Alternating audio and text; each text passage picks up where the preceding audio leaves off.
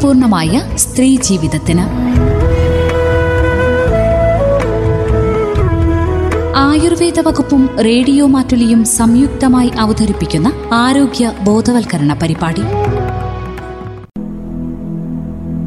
തന്മയയിൽ ഇന്ന് ഗർഭകാലത്തെ വസ്ത്രധാരണത്തെക്കുറിച്ചും കിടപ്പ് രീതികളെക്കുറിച്ചും മനസ്സിലാക്കാം. വിവരങ്ങൾ പങ്കുവയ്ക്കുന്നത് ദ്വാരക ആയുർവേദ ആശുപത്രിയിലെ gynaecologist doctor Shruthi E J.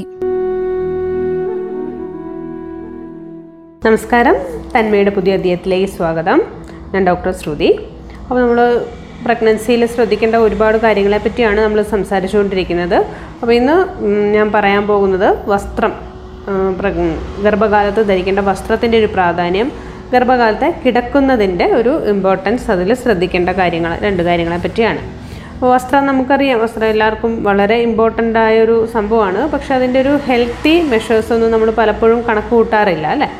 അപ്പോൾ പ്രഗ്നൻസിയിൽ പക്ഷേ വസ്ത്രത്തിന് കുറച്ച് പ്രാധാന്യം നമ്മൾ കൊടുത്തേ തീരൂ. എപ്പോഴും ഗർഭിണിയായിരിക്കുമ്പം ഒരു ഇളം കളറുകൾ പിന്നെ സെലക്ട് ചെയ്യാൻ ശ്രമിക്കുക. വൈറ്റ് ഓഫ് വൈറ്റ് ക്രീം പോലെയുള്ള വസ്ത്രങ്ങളിലേക്ക് കൂടുതൽ ശ്രദ്ധ കൊടുക്കാൻ ശ്രമിക്കുക. അപ്പോൾ ഇത് ഈ കളറിനൊക്കെ ഉള്ളൊരു പ്രത്യേകത എന്താണെന്ന് വെച്ചാൽ ഇതൊക്കെ ഒരു നമുക്കറിയാലോ എപ്പോഴും വൈറ്റ് എന്ന് പറയുന്നത് ഒരു ശാന്തി സമാധാനം അല്ലേ? പ്രതീക്ഷ ദയാക്ഷമ ഇതിന്റെയൊക്കെ ഒരു പ്രതീകമാണ് എപ്പോഴും വെള്ള കളറ്.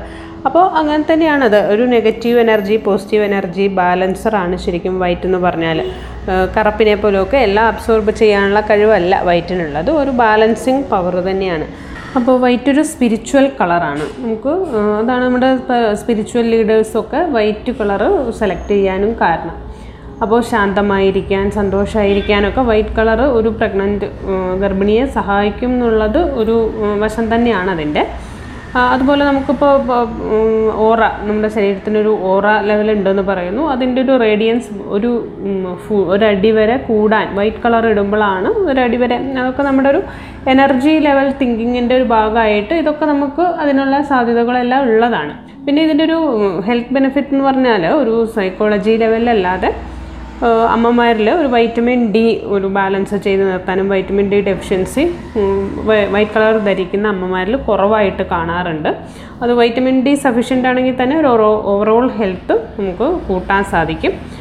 അതുപോലെ വൈറ്റ് മാത്രമല്ല വൈറ്റും കോട്ടണും ആയിരിക്കണം ഡ്രസ്സുകൾ അപ്പോൾ സൂര്യപ്രകാശം കുറച്ചുകൂടെ ശരീരത്തിലേക്ക് ഏൽക്കാനും പലതരത്തിലുള്ള ഇത്തരം ഡെഫിഷ്യൻസികൾ കുറയ്ക്കാനും ഒക്കെ വൈറ്റ് കളർ സഹായിക്കും. കുഞ്ഞിനും ഈ വ്യത്യാസങ്ങളൊക്കെ നമുക്ക് പ്രകടമായിട്ട് കാണാം. പ്രത്യേകിച്ച് വൈറ്റ് കളർ സെലക്ട് ചെയ്യുന്ന അമ്മമാരുടെ കുഞ്ഞുങ്ങൾക്ക് നിയോനേറ്റൽ ജോണ്ടിസ് കുറവാണ് എന്നൊരു പഠനമുണ്ട്. അപ്പോൾ അത് നമുക്ക് പ്രാക്ടിക്കലായിട്ടും നമ്മൾ നമ്മുടെ പേഷ്യൻസിനാണെങ്കിലും അത് പൊതുവേ കാണാറുണ്ട്. ജോണ്ടിസ് മഞ്ഞപ്പിത്തം പ്രസവശേഷം മഞ്ഞപ്പിത്തം വരുന്ന ഒരു സാധ്യത കുഞ്ഞുങ്ങൾക്ക് കുറഞ്ഞു നിൽക്കാറുണ്ട്. അതുപോലെ ഒരു ഒരുപാട് ഇറിറ്റബിൾ ഡ്രസ്ലെസ് ആയിട്ട് കുട്ടികൾ മാറാറില്ല. കുട്ടികൾ കുറച്ചുകൂടെ നല്ല ഉറക്കവും നല്ല ഒരു ശാന്തരായിരിക്കും പൊതുവേ കുഞ്ഞുങ്ങൾ അപ്പോൾ അത് ഞാൻ എന്റെ പ്രാക്ടിക്കൽ എക്സ്പീരിയൻസിലും അത് കണ്ടിട്ടുണ്ട്. എന്റെ മക്കൾക്കും അത് കണ്ടിട്ടുണ്ട്. അപ്പോൾ രാവിലെ തന്നെ കുളിച്ച് അല്ല ഒരു വൈറ്റ് കളർ ഡ്രസ്സൊക്കെ ഇട്ട് പ്രാർത്ഥിച്ച്. അങ്ങനൊരു സ്പിരിച്വൽ ജേർണിയാണ് ശരിക്കും പ്രഗ്നൻസി എന്ന് പറഞ്ഞാൽ ഒരു സ്പിരിച്വൽ ജേർണി കൂടെയാണ്. അപ്പോൾ പലരും അതതിന്റെ ഒരു പ്രാധാന്യവും അതിന്റെ ഒരു ഇമ്പോർട്ടൻസും തിരിച്ചറിയാത്തത് കൊണ്ടാണ്. അപ്പോൾ അങ്ങനെ ഒരു ഒരു സ്പിരിച്വൽ ലെവൽ ഒരു സ്പിരിച്വൽ അവേക്കനിങ് നമ്മുടെ ഒരു സെൽഫ് റിയലൈസേഷനൊക്കെ കൂടുതൽ നമുക്ക് കൂടാൻ വൈറ്റ് കളർ ധരിക്കുന്നത് ശ്രദ്ധ നമുക്ക് നമ്മളെ സഹായിക്കും. അപ്പോൾ അത്തരം ഒരു കാര്യം എല്ലാവരും ശ്രദ്ധിക്കുന്നത് നല്ലതാണ്. പിന്നെ നമുക്ക് പ്രത്യേകിച്ച് ആയുർവേദത്തിൽ എടുത്തു പറഞ്ഞിരിക്കുന്ന ഒരു കളറാണ് റെഡ് അതായത് ഗർഭകാലത്ത് ചുവപ്പ് വസ്ത്രം ഒരിക്കലും ധരിക്കരുത് എന്നുള്ളത്.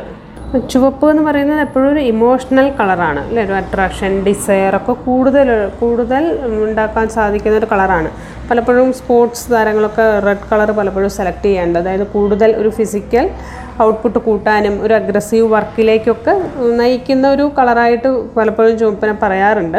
അപ്പോൾ അതുകൊണ്ടൊക്കെ ആയിരിക്കാം റെഡ് കളർ പലതരത്തിലുള്ള ഒരു എനർജി അബ്സോർബ് ചെയ്യുന്നതുകൊണ്ടും ഒക്കെ ഒരു പ്രഗ്നൻസിക്ക് ഹെൽത്തി അല്ലാത്ത ഒരു അഗ്രസീവ്നെസ് അവിടെ വരുന്നത് കൊണ്ടും കൂടി ആയിരിക്കാം റെഡ് കളർ ഒഴിവാക്കാൻ അങ്ങനെ പഴയ ശാസ്ത്രങ്ങളൊക്കെ പറയുന്നത്. അപ്പോൾ അതും നമ്മൾ ശ്രദ്ധിച്ചാൽ നല്ലതാണ്.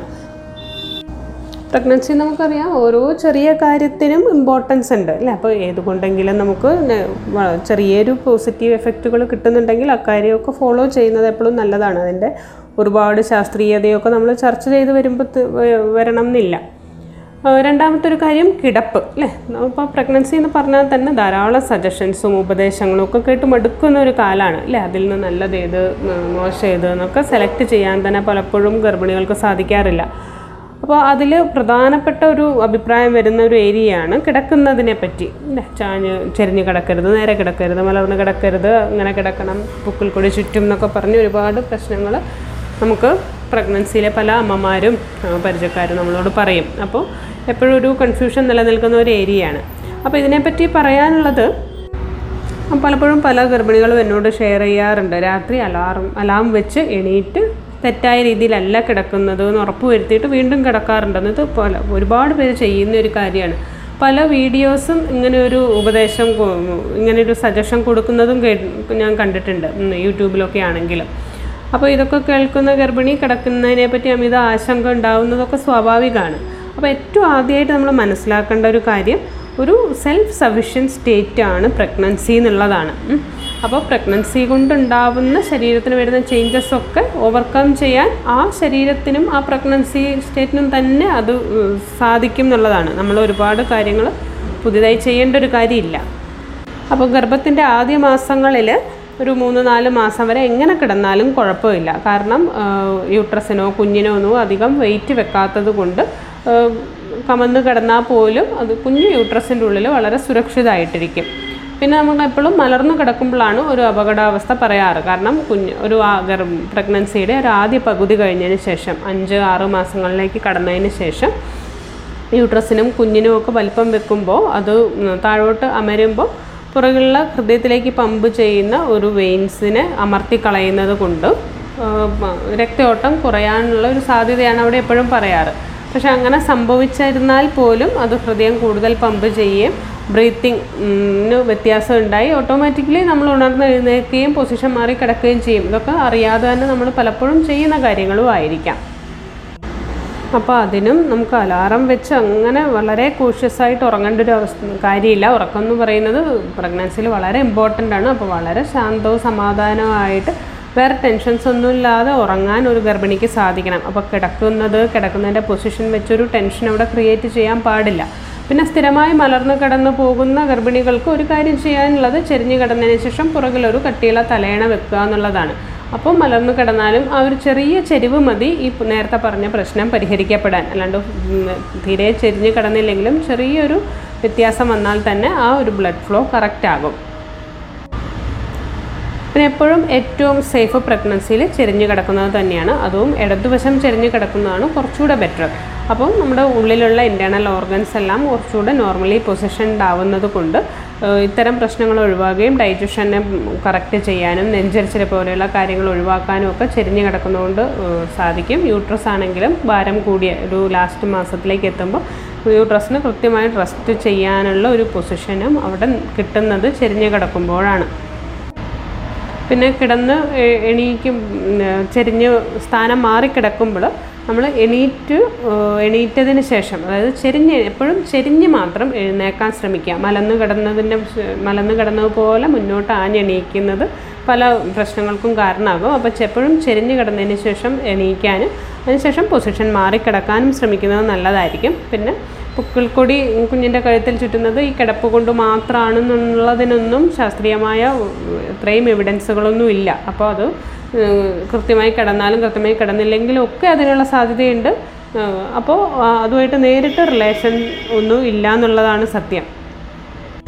അതുകൊണ്ട് കിടക്കലിന് ഈ കാര്യങ്ങളൊക്കെ പ്രത്യേകം ശ്രദ്ധിക്കുക. അത് ഓവർ ഒരു സ്ട്രെസ് ലെവലിലേക്ക് നമ്മൾക്ക് തുടങ്ങുന്നതിന്റെ പൊസിഷൻ വരാൻ പാടില്ല. അപ്പോൾ നെക്സ്റ്റ് ടോപ്പിക് നമുക്ക് വീണ്ടും അടുത്ത അധ്യായത്തിൽ ചർച്ച ചെയ്യാം. നമസ്കാരം.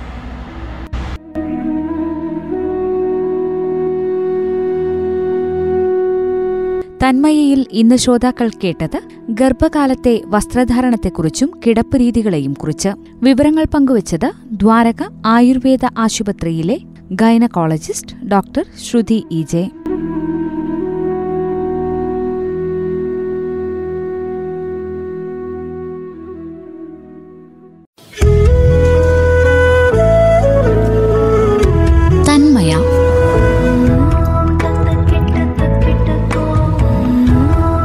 ആരോഗ്യപൂർണമായ സ്ത്രീ ജീവിതത്തിന്. ആയുർവേദ വകുപ്പും റേഡിയോ മാറ്റുലിയും സംയുക്തമായി അവതരിപ്പിക്കുന്ന ആരോഗ്യ ബോധവൽക്കരണ പരിപാടി.